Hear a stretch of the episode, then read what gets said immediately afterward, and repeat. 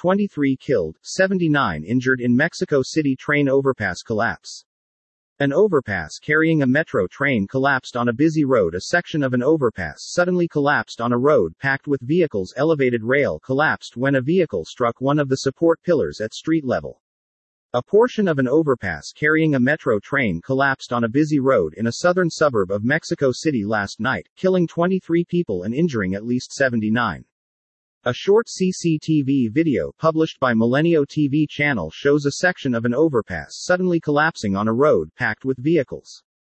Photos from the site show the train cars hanging above the crumbled supports, as rescue teams try to evacuate any passengers that may have been on board.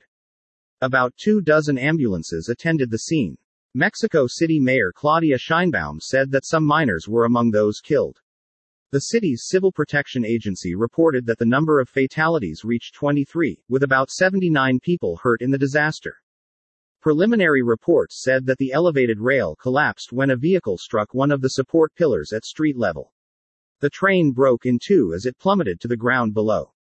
Line 12 is the newest line of the Mexico City Metro, inaugurated in 2012. It runs south-southwest of the Mexican capital, which has an estimated population of 9.2 million. Reportedly, the locals voiced fears over the structure's safety four years ago, when pillars on Line 12 were damaged by an earthquake. Transportation officials said in 2017 that they quickly repaired the overpass after detecting cracks and other damage.